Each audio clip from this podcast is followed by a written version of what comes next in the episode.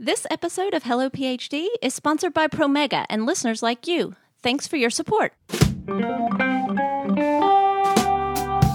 And people say astrophysics is really simple, quantum physics. Do people say that? People say that astrophysics is really simple? I'd like to meet these people.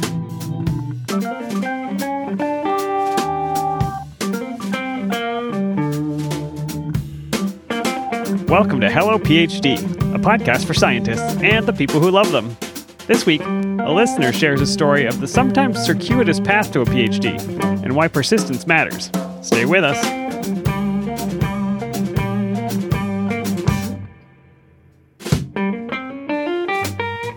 And we're back. This is Hello PhD, episode 169. I'm Joshua Hall, I'm Daniel Arneman. and we'll discuss the human side of science and life in the lab. Hey, Dan, are you staying warm down there in North Carolina? Yeah, I'm fine, and it looks to me like you are actually in a house, Josh. I am so excited for you. yes, I'm coming to you live from uh, Hello PhD Studio North, I guess we'll call it. yeah, fantastic. How have you gotten settled in? Is it everything you hope for? Yeah, getting settled in. The kids are in school. Uh, it is noticeably colder here uh, than it was in North Carolina, but I think maybe that could just be timing that we're in the middle of kind of a mid Atlantic uh, cold snap right now. Well, hopefully you are able to keep warm.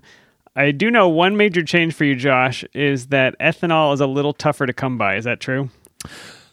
Yeah, I, I naively uh, walked into the grocery store with my grocery list, and on the list was uh, beer and wine. And I discovered quickly that you cannot purchase beer or wine in the grocery store here in the good state of Maryland. So I am slowly figuring out where to procure my ethanol. So um, on my end, we might have to forego the ethanol section of the podcast this week until I figure out how to get some.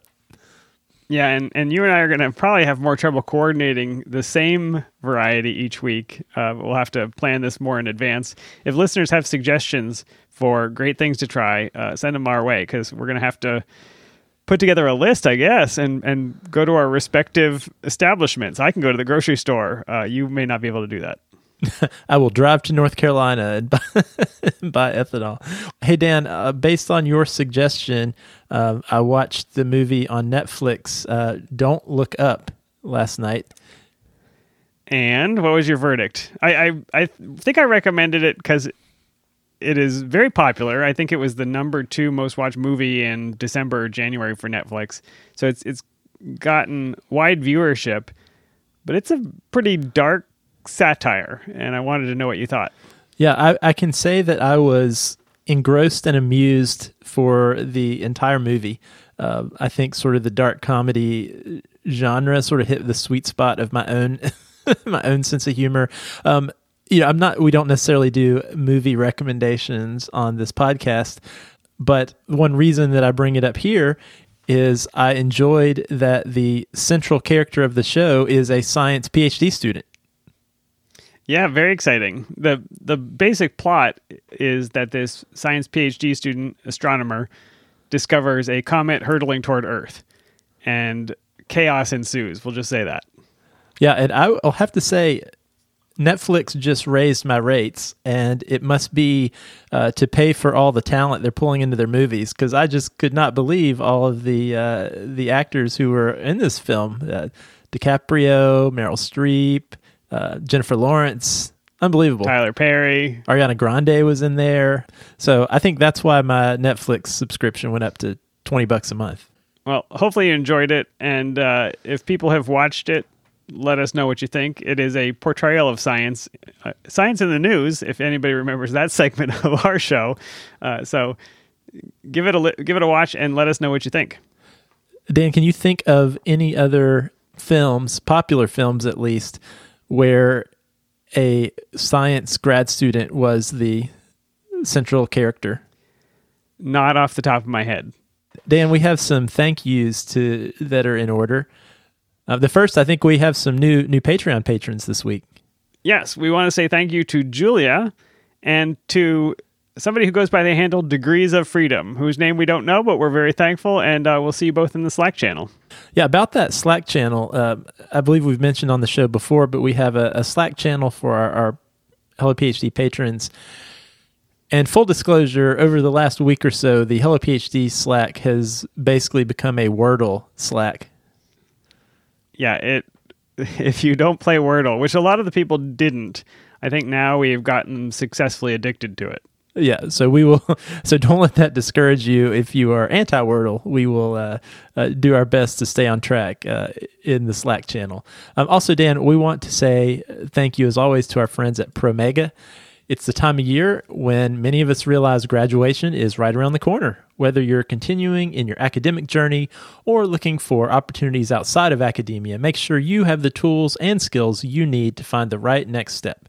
From job interviews to individual development plans, the Promega Student Resource Center is your go-to guide to navigate those tough decisions. You can visit promega.com slash hellophd to learn more. And with that, Josh, let's get on with the interview.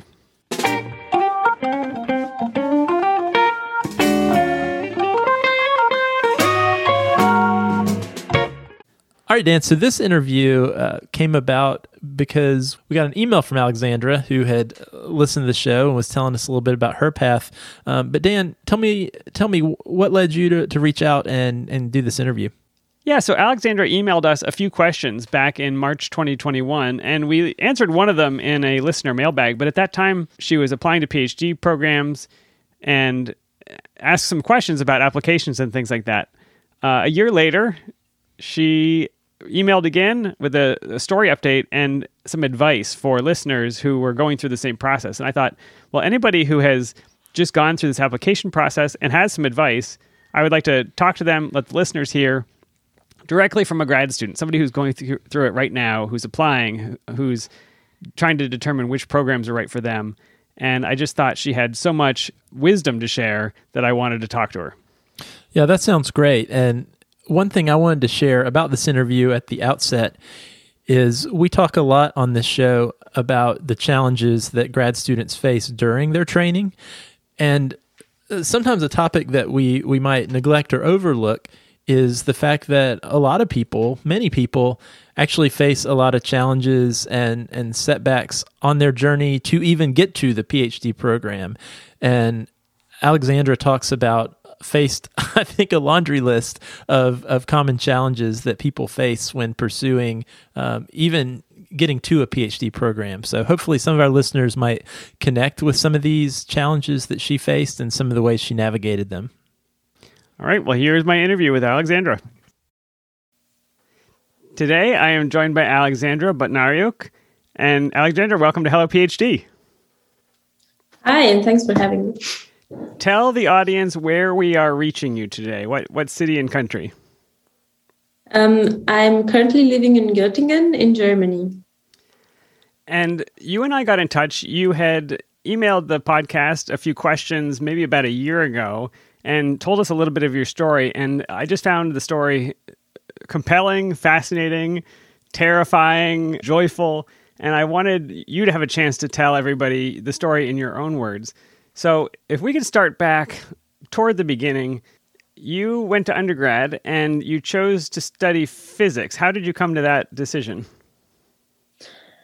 So, I think it was pretty obvious when I was in school that I was really inclined to do mathematics and I was doing well in mathematics. Somewhere in seventh grade, when they started teaching you physics, I just fell in love with it.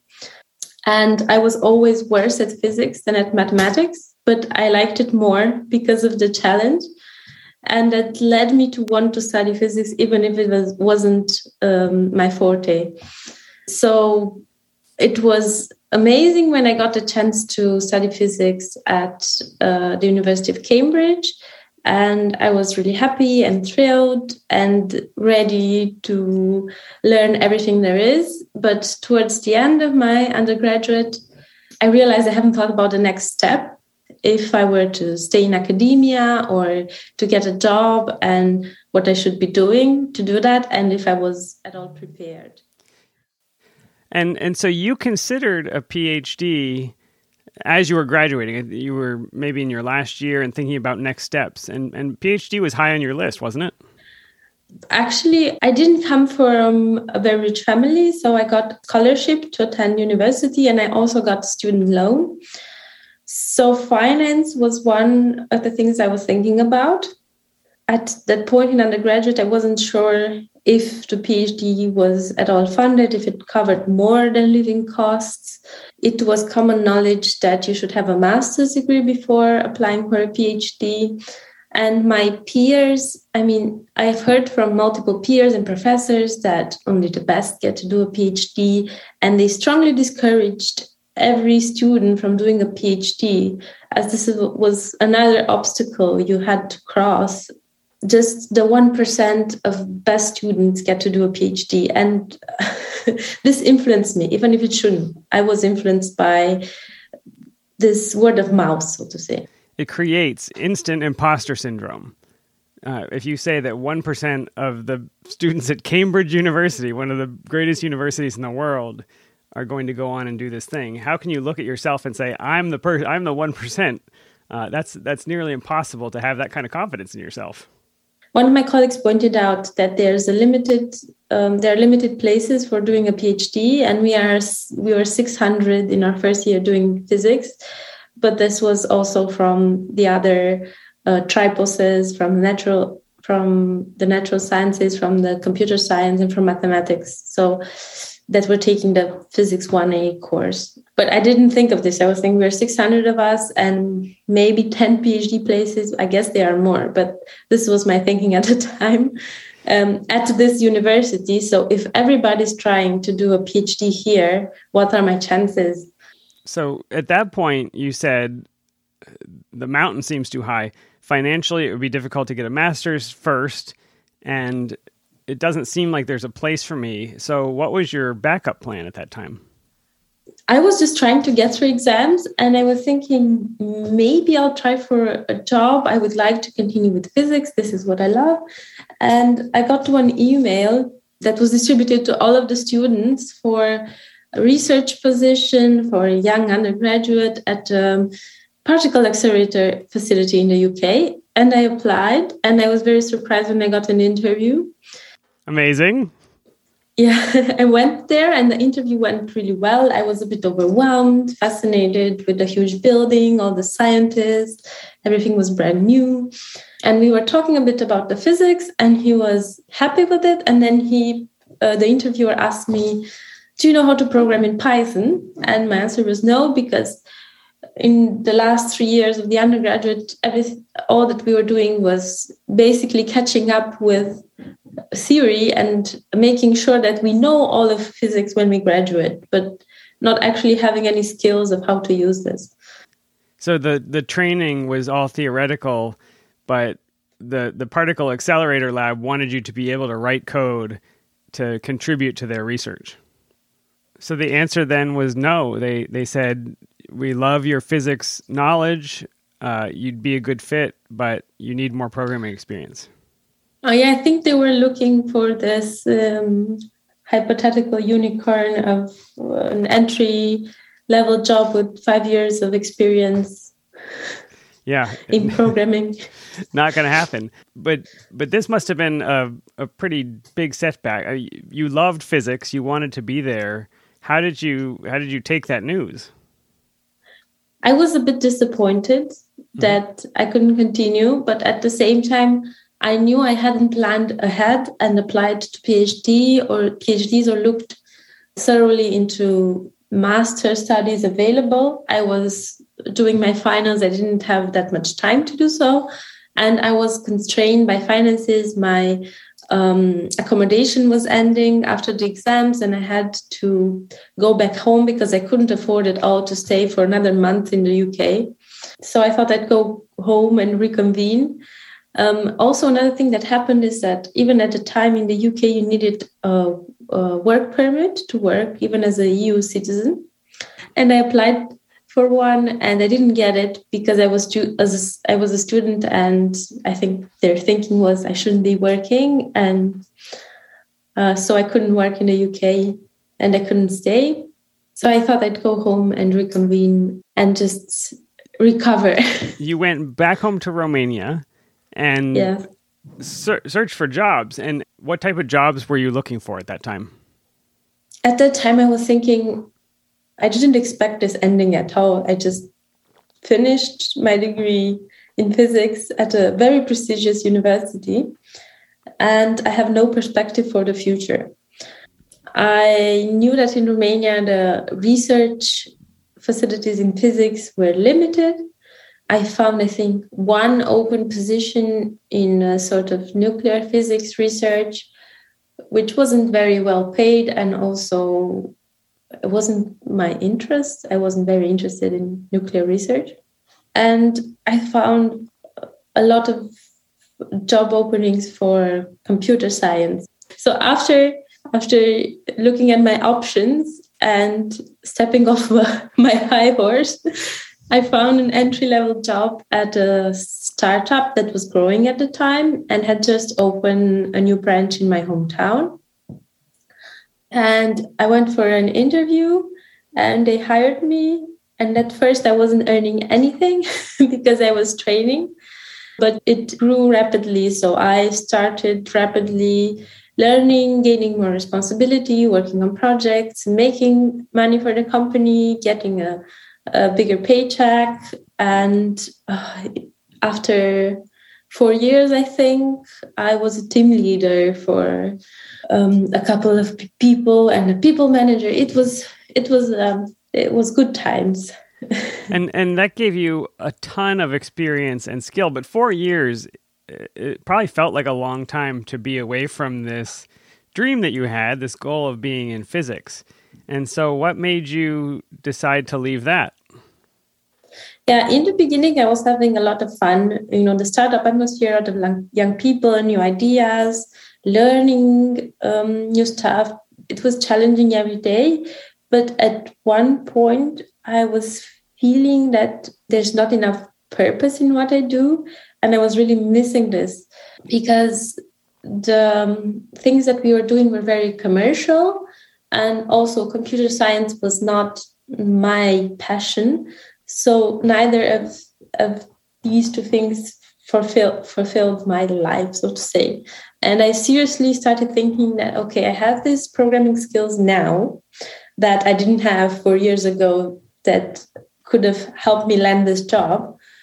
And I want to do something with physics, but I don't necessarily want to go back to this particle accelerator and tell them give me give me the job now. Uh, probably didn't exist. And I thought, what can I do? And more importantly, what I want to do with these two things.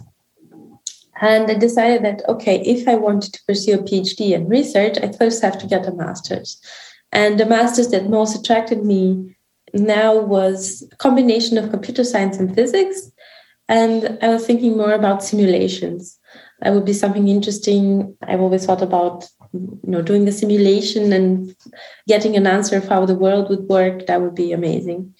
And i found i think five five specific master's degrees in europe on computer simulations. Four of them were in germany. So and one was in sweden. And i decided to go for the german ones because there are more chances there are four of them. And i applied and i got two positive answers and in the meantime, I met my then boyfriend and now husband, and he also wanted to go to Germany. So it was a stroke of luck, so to say. And we decided we would try. He just finished university, he's just finished medicine and wanted to work as a doctor in Germany. And we decided we'd try and find jobs near each other. I ended up doing my master's in Rostock at Rostock University. Yeah, and he found a job in another coastal town in northern Germany, and it was like a um, three-hour drive or three-hour train ride. And we said it's going to work, and it did. It was really nice. I enjoyed it, and I think it then started to be a good fit because I don't regret going into programming. I really enjoyed programming, and I found something I didn't I, I didn't think of before as a possible job. So, so you had been four years with the software company. How long did the masters take? Um, the master's took another two years. Yeah. Um, and before I started my master, I switched my company to one that allowed me to work remote. And I worked also during my master's part time. So that was really good. It was also an extra income. That's a that's a great tip for people out there that are following in the same path that you followed. You were able to overlap the time and also have some income while you were getting that master's degree.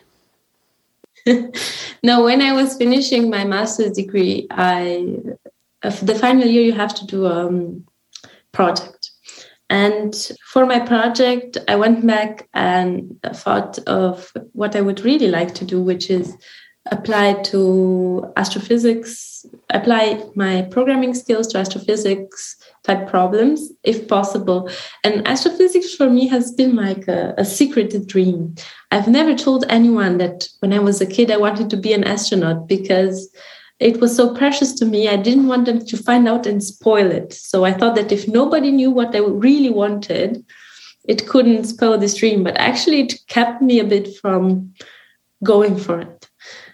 So I decided um, you know all the physics is nice and people say astrophysics is really simple and it's not quantum physics do people but... say that people say that astrophysics is really simple i'd like to meet these people I, have I've heard this it's, it's uh, Among, I, yeah. I suppose compared to quantum physics perhaps but it is something that you had as a child been fascinated by been passionate about for your whole life yeah and I, I've also thought that you know everybody loves space, and this is not something that's unique.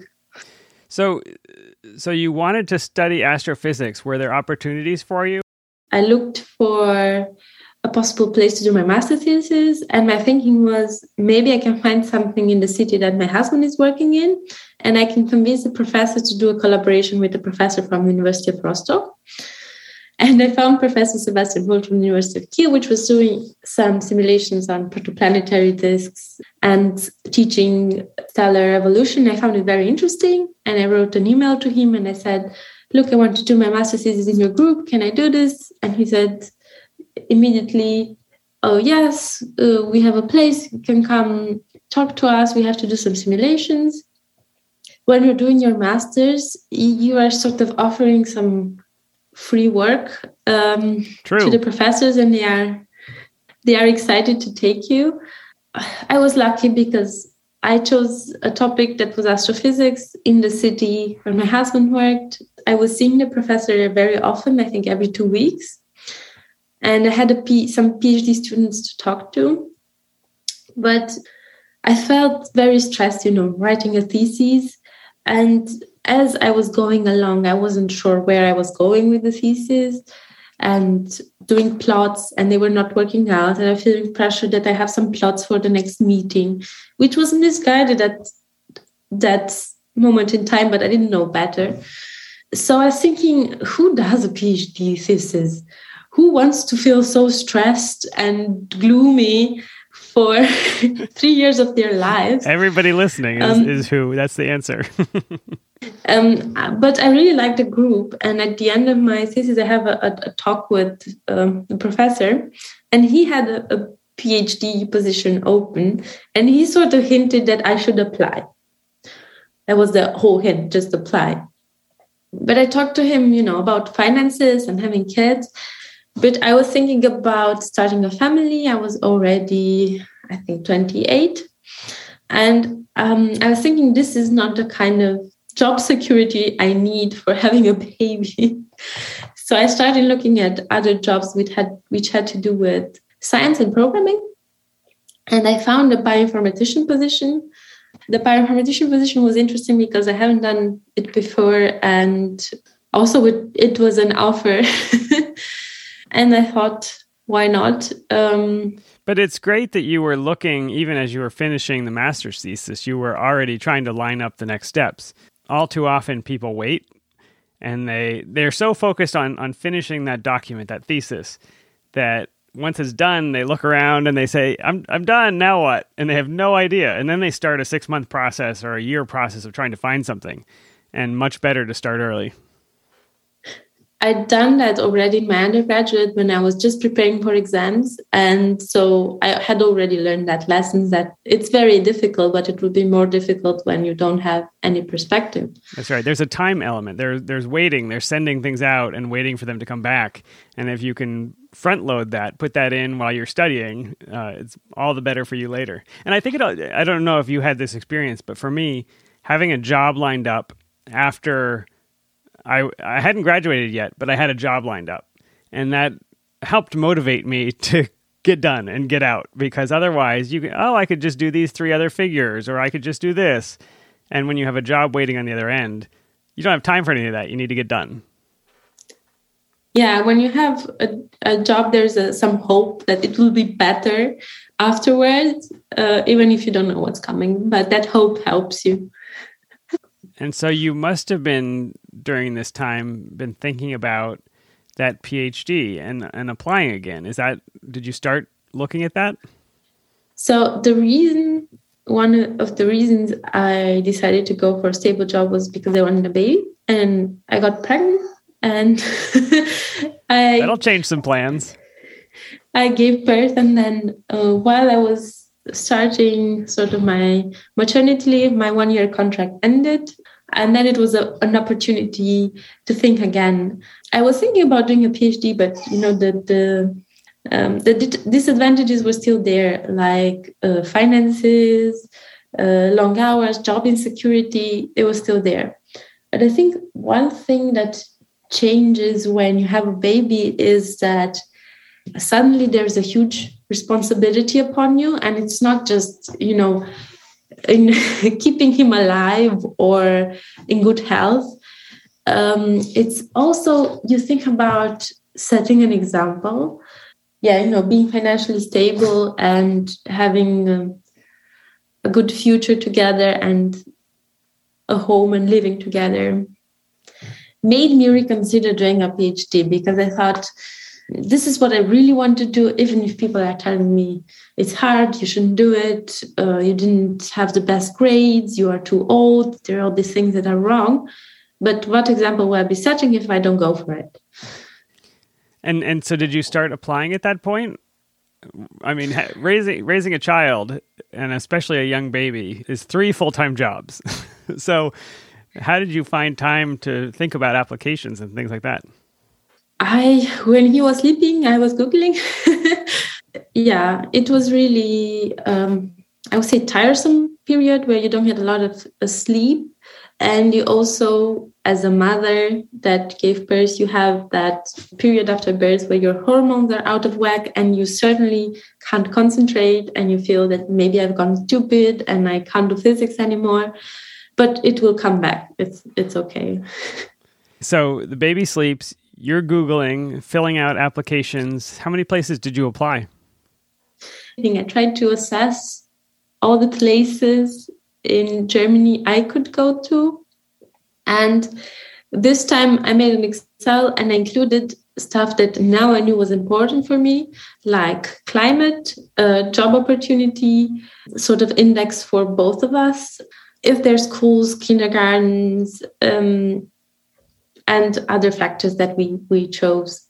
And again, we had a list of a couple of 20 or so cities that we both thought we could move to.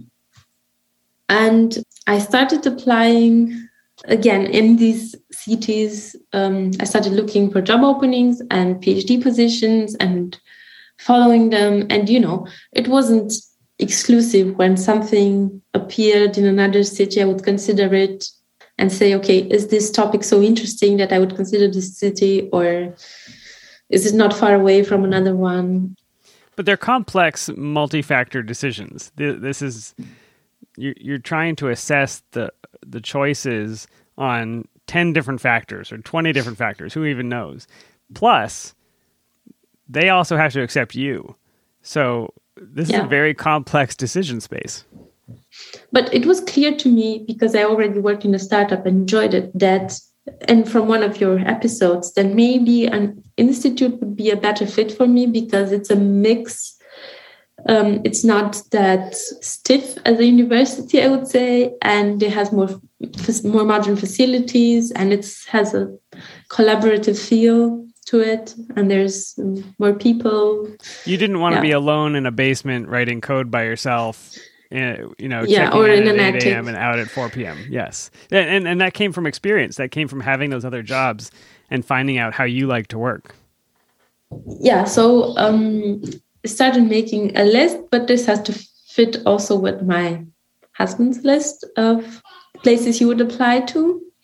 And the problem is the PhD application takes a long time, and um, applying for a job is usually quick because somebody's interested in hiring you, and he needs somebody to get the job done. So he got his answers a lot faster than me. So that means he needs to make a decision before you can make a decision. Yeah.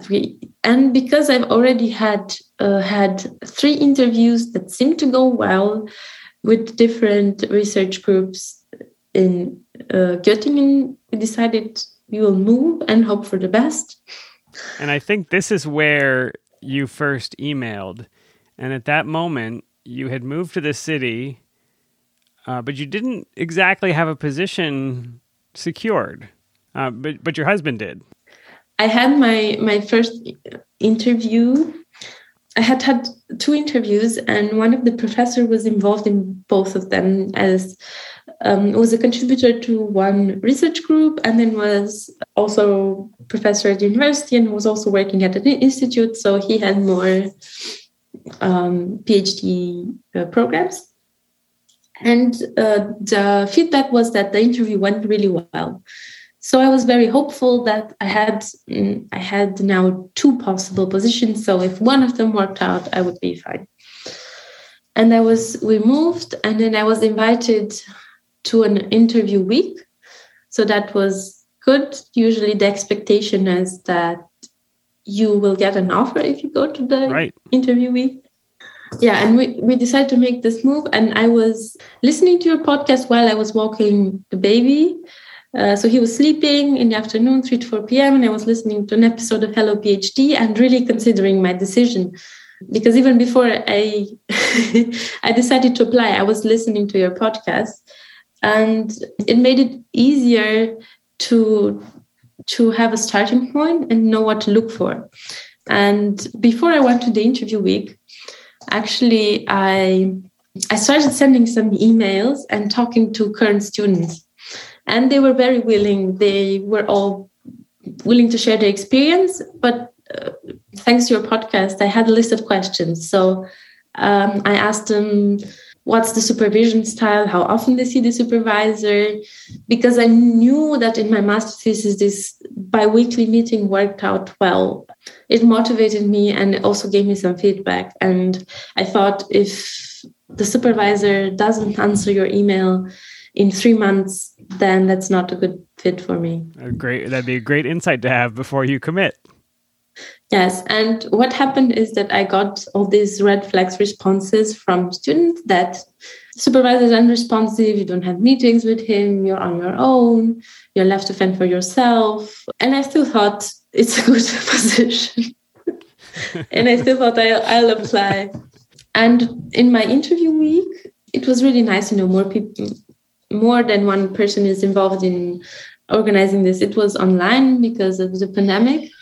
And we got you know a nice tour and some nice information.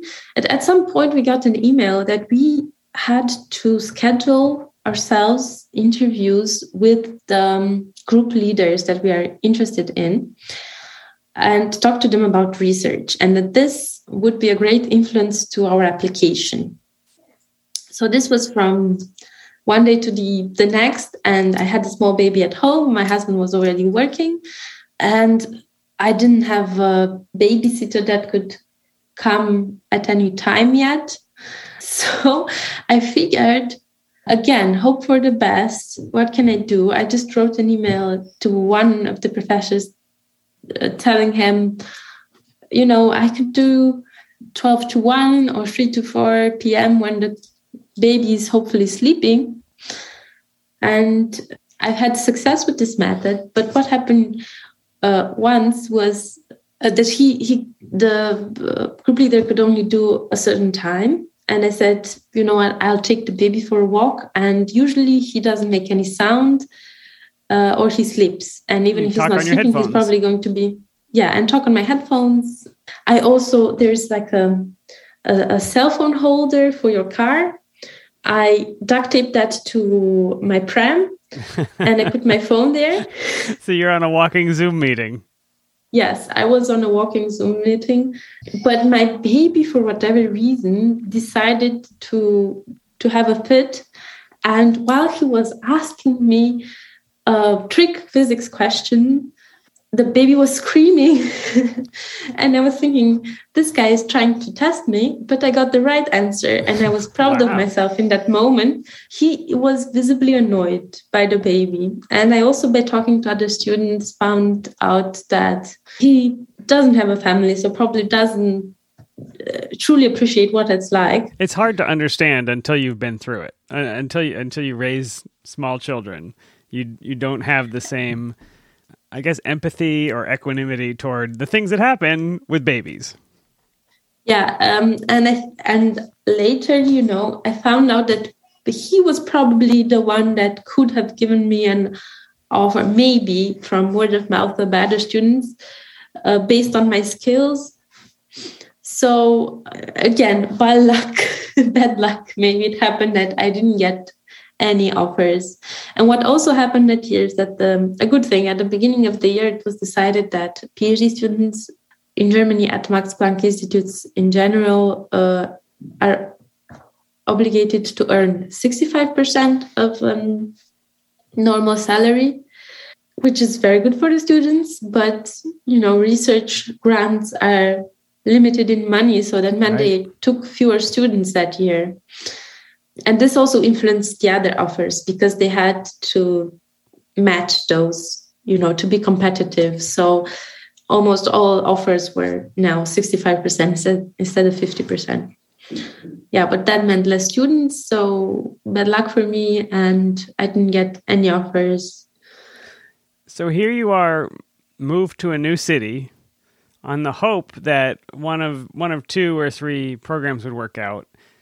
You just found out that that due to circumstances with financing and also with maybe the the researchers' view of you having a baby and and trying to. I, I wouldn't say that. I would say the bad timing of the baby screaming The baby combined scream, with the sure. short notice.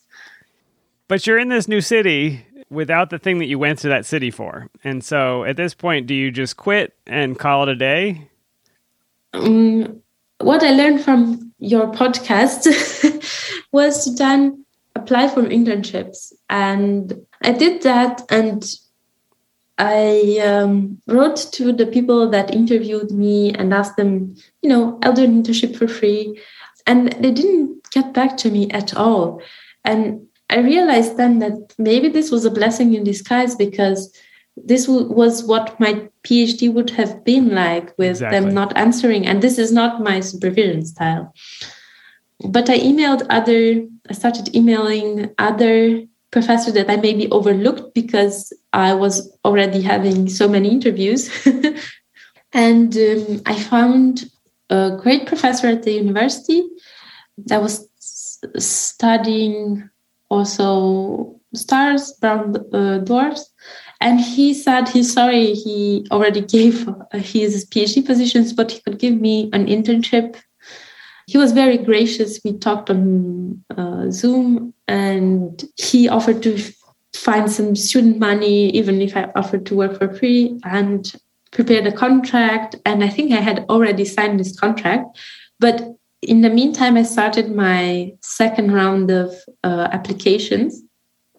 But now I was looking off season, so for things that were not in the uh, traditional application rounds uh, in winter. And I found a good good offer. It was in a city one hour away, and I was concerned about the commute time and having a baby and taking him to daycare. I didn't know how that would work, but I was hopeful that because of the pandemic, this would be more accessible or people would be used to working from home by now and it wouldn't be a big deal and then the baby would be older and so you didn't end up needing that internship but you did get into a phd program is that right i got an offer so I applied. Um, I wasn't sure if I wanted to apply. I had so many. Um, how do I put it? I started also from your podcast reading this book. Ah, we don't see the early career researcher.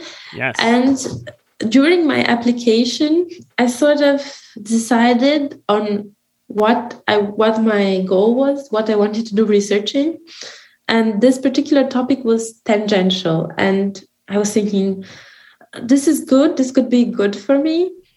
But what if they convince me to just focus on the research? I'm sure they will make me fall in love with this research and I will forget forget about my goal.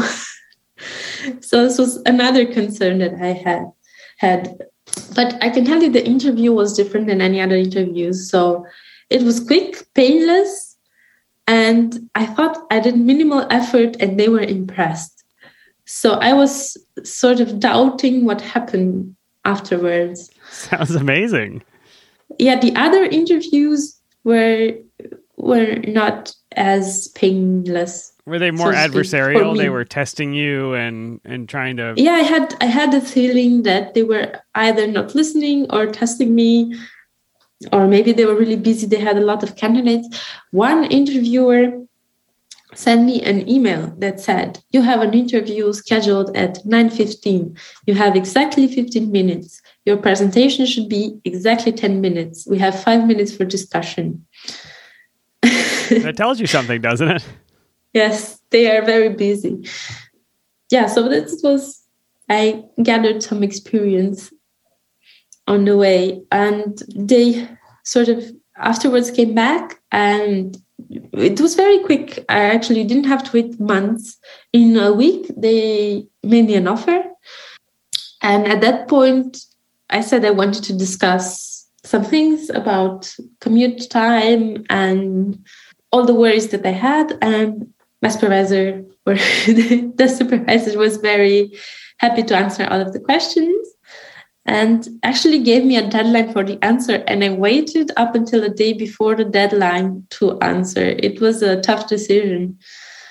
Uh, because this was going to be a, a, phd program that you wanted but it was an hour by train for and i think you agreed to yes. three days a week you said. It's not an easy decision.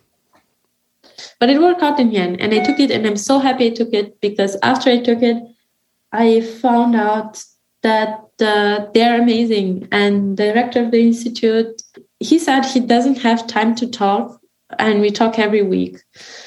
um, I don't know how he does it. And I talk to my supervisor twice a week, and I love what I'm doing. Um, my supervisor did tell me uh, when he made me an offer, sort of with an embarrassed voice, that you know, 80% of this PhD is actually programming. Um, and this is a, a, disadvantage for most students, I guess, who are looking for a PhD because they want to, to I don't know, read papers, write papers. I don't know what they are looking for. But I was so happy. I said, this is also must for me because I know I want to be programming at least 50% of the time. It's amazing. And so you've been at it for six months now, is that right? Something like that? I've passed the six months. I think them seven months now. Okay, but you're but you're well into it, and and tell people where you are and and what you're studying because I think it, it's such a beautiful culmination of this story that you've told of of where you where you dreamed of being, all the obstacles, but here you are finally. Tell them, tell everybody what you're what you're studying so I'm doing my uh, PhD in uh, astrophysics in searching for pulsars with Einstein at home at the Max Planck Institute for Gravitational Physics in Hanover, also called Albert Einstein Institute. Yeah, we are we are searching for um, all types of pulsars uh, in our group. We have some data from the Arecibo telescope, which is yet to be searched we are running a volunteer based computing system. Yeah, I wanted I Um, wanted you to talk about this. Our listeners can help your research, which I think is pretty amazing. Yeah, they can go to einsteinathome.org and they can sign up to volunteer some of their CPU time for computations. So what basically happens is there are different telescopes. It's Arecibo or Fermi in in space that um, they're constantly gathering data and looking. And we want to find pulsars, but we don't know where they are, uh, at what frequency they are spinning, and how far they are. This is also important, and a, a bunch of other parameters. And basically, what you can do when you don't know this is just try all the different solutions. It's it's not a hard problem, but it takes a lot, a lot of trials. So it's one of those embarrassingly parallelizable problems. And basically, you get some data and you get a sort of parameter set that you search for, and your computer does the calculation. If there is a pulsar with such and such parameters there, and it gives back a number of parameters, but one of them uh, indicates how strongly you believe that there is a pulsar there. And then we gather the best results, and then we have to look at them again and decide if there is a, a pulsar there. And still, we have something like 20,000 beams, and we have also on the order of thousands of probable candidates for those beams. So even after you have already, with your computer, say, searched all the possible pulsars, we still have to sort through a lot of candidates. And that's what I want to do in my, my thesis at the first part find a, a better way to search through the probable candidates and reduce them even more. And so this this runs on my computer in the background. I don't actually have to search through data myself. This is just a program that runs. And then if my Yeah. computer finds a pulsar, I get some sort of certificate, right? You get a diploma. Yes. If we find a pulsar and you publish it, you get a certificate. It has the pulse profile of the pulsar, which is like a fingerprint, and it's signed by Professor Bruce Allen and uh, some other collaborators. And you get it delivered to your home in English and in your native language, or twice in English. and you can display them one in your office, one at home. It's amazing. And and if and if my computer finds one, I would like your signature on it as well. We'll have to arrange that somehow. well, I, I have to say I am elated for you. There were there were periods of time when you would email and I'd be very nervous for you. Um, you know, being in this new city and being on a waiting list or hoping for a position that wasn't there. And I thought to myself, this you know, hopefully this works out, but at the time I didn't know and I was very nervous. Um, but I'm just so thrilled for you and, and so excited for what the next few years bring. And then the career after that. I think you have a lot more adventures in store, but what you're showing is always have that backup plan or three backup plans, and, and you're doing that. Alexandra, thank you so much for sharing your story. I, I really do think it's inspiring. Other people will have their own setbacks and, and challenges, but you are proof that as long as you don't quit, uh, the story doesn't have to end. Uh, thank you, Daniel. Um, yeah, I don't know what to say. I hope it works out for the best. You know, the um, disadvantages are still there, but you have to think of, I know, what you want to do and what gives you purpose in life, and also what you can do because given your circumstances, and if you if you push on those things, I think you you you'll get to to a good place. Absolutely. Well, thank you so much for taking the time. Thank you for having me. All right, Dan, thanks for for doing that interview. You know, one thing that that jumped out at me from from earlier in your conversation was the imposter syndrome that that crept in. And you know, I feel like those of us who are involved in sort of leadership of these programs or of graduate programs or faculty, this is something we need to be aware of and cautious of as we even just talk to interested students or talk to incoming students especially you know i can remember dan when you and I, for, well, actually, I can remember two two things that stand out to me, and the fact that I still remember them probably shows how big of an impression they made. One was when I started undergrad, and it was the very first day. It was like during orientation, and so they brought all the freshmen in, and they actually said to us, "Well, we know most of you were probably in the top ten percent of your class in high school, but obviously, there's no way you can all be the top ten percent of this class." I was like, "Geez, uh, that's." Great. Uh, and then the other was, and we probably mentioned this on the show before, Dan, but when we were first year graduate students, and our program leader was having a conversation. I don't remember what kind of pep talk it was, but mentioned the fact that only about 50% of students in the program at that time actually completed the program. And I, I know she didn't mean it that way, but that was super demoralizing at the time as a first year PhD student who had not considered the fact that we may not make it through. Yet it's really interesting because I don't think, like you said, I don't think those people considered that they were inflaming imposter syndrome. They weren't trying to do that necessarily. I think they were trying to maybe say, hey, this is going to be hard. You need to bring your game. But what it does is it makes people who are maybe on the edge of thinking they belonged in this program to think, oh, they definitely don't belong in this program. And uh, saying it to undergrads, saying, you know, there are 600 of you in this class, and there's only, I think Alexandra thought there were 10 PhD positions those notions kept her from applying at that time because it just seemed insurmountable. And and I really appreciate what you said, Josh, which is to be careful about your words. The people you're disenfranchising may be the people who need the most support. Absolutely. Dan, what are some things that stood out to you about your conversation with Alexandra? Well, I, I just thought uh, Alexandra's story was a grab bag of things that we've talked about on the show. You know, she's studying internationally she has the financial constraints. She's facing the imposter syndrome, like you said. Um, she wanted to have a kid. We, we've talked about can you have kids and go to grad school?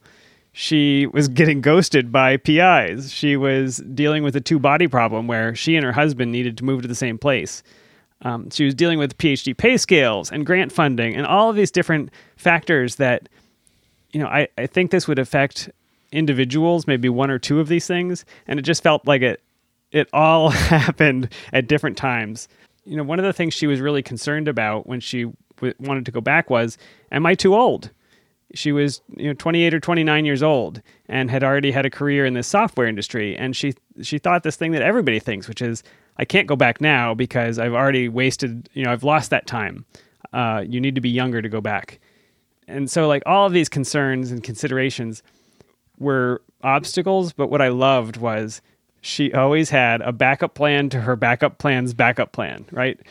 While she's while she's moved to this town to hopefully get into one of these two programs, she didn't happen to get in. So she's applying for internships and at the same time applying off season to PhD programs. It's just like that that relentless pursuit of what she knew was her dream and not stopping. And by not stopping, she she made it. She got into a PhD program and she loves it. Yeah, and you know some of those as she was pursuing some of those backup plans and she was gaining new skills through these internships and employment, one thing that, that stood out to me was those were really useful skills and setting her on a possibly good direction for her plan B.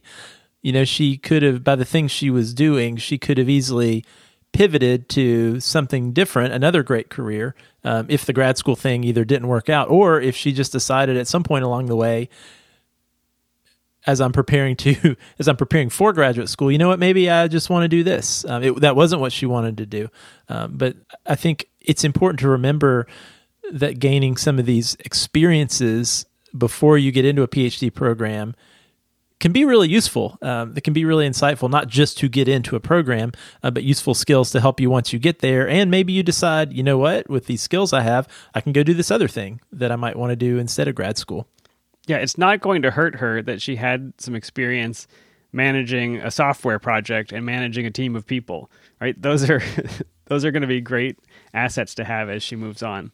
She had some more advice for students, and I wanted to just summarize a couple of her points just to highlight them one more time. One of the things she recommended, Josh, and you know I love this, was networking and sending emails.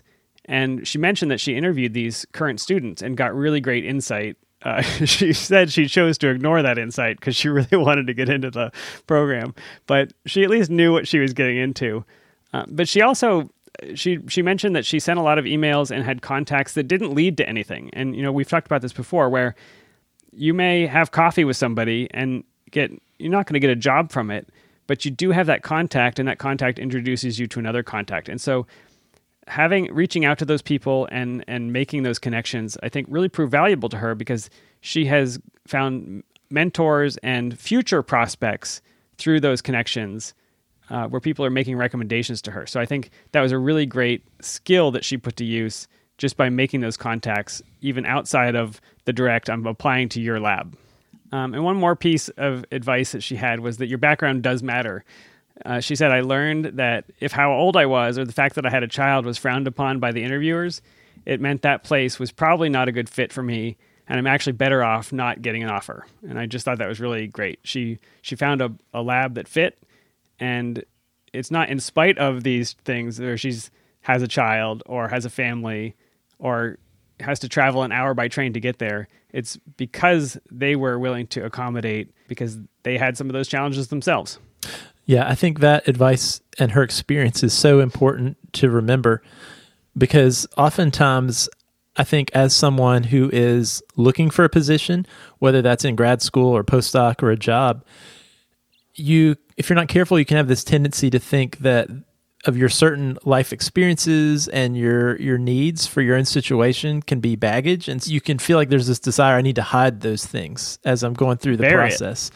And and what you said is absolutely true. You can do that, but if those are realities of things you need to be successful and happy in a job, better to find out that your needs and that position are not compatible before you take the position than to get in the position and realize, oh, you know what, my boss is not at all sympathetic to being a working parent or or I'm not this PI is not at all open to me getting teaching experience during my postdoc. Much better to know that ahead of time and miss out on that opportunity that would have actually been a really bad opportunity for you in the long run. You know, Dan, one thing that that I think Alexandra's story highlights really well is that there are many different paths to PhD programs. I think it can be really tempting for people, especially maybe you're going through your undergraduate training um, or you've just graduated, to think like, okay, if I want to go to grad school, I want to get my PhD, I have to be ready to just immediately go do that, to jump from undergrad right into grad school. And and you know, I admit I'm not super familiar with all the different fields, and maybe there are different ways that, that different fields tend to operate. But I know in the biomedical sciences that I'm familiar with, um, it can be somewhat common for individuals to go straight from undergrad to grad school if you've had the experience during undergrad. You and I both had that experience, actually, Dan. Um, but I can actually say that's not the most common experience, even there. Um, you know, when I was running admissions for a large biomedical PhD program, 70% of our incoming class worked for one, two, multiple years uh, doing various things, gaining experience before coming into the PhD program, um, similar to Alexandra. So, so in some ways, her story, while maybe unique given the number of challenges that that she faced and overcame, um, it's not at all unique to have to go out, get some experiences, learn what you um, want to do, build some skills before you transition to grad school. Um, that's very common. Great insight, and and yeah, she is living proof that uh, sometimes a different path into the program is really a, an asset and not a liability. All right, Dan. Well, thanks for taking the time to talk to Alexandra, and especially thanks, Alexandra, for reaching out to us. for sending in some of her experiences and some of her questions, um, and also for listening to the show. Uh, throughout her interview and in her email, she mentioned multiple episodes and, and discussions we've had on the show in the past that were actually helpful as she navigated some of these issues. And we will put a link to some of those episodes that she referenced in the show notes if you want to take a look at those on your own. That's right. And if other listeners have questions or topic ideas, we would obviously love to hear them. You can email us podcast at hellophd.com or send us a tweet at hellophd. If you like the show, you can leave us a review on Apple Podcasts. We love the feedback and it helps new listeners find the show. If you'd like to support us, you can become a patron. Simply go to our website, hellophd.com, and click the Become a Patron button, or visit patreon.com slash hellophd. We'd appreciate the beer money, and thanks to the ongoing support from our patrons. All right, Dan, always a pleasure. I'm hoping by the next episode I will figure out how to get beer, and uh, maybe we can bring back the, the valiant return to the ethanol section. Sounds good. And, and maybe a movie review section, but only movies where the grad student is a star. And if you know of movies where grad students are the star, let us know. We'll we'll we'll give them a watch. All right. Josh, uh, stay warm. We'll see you next time. See you next time.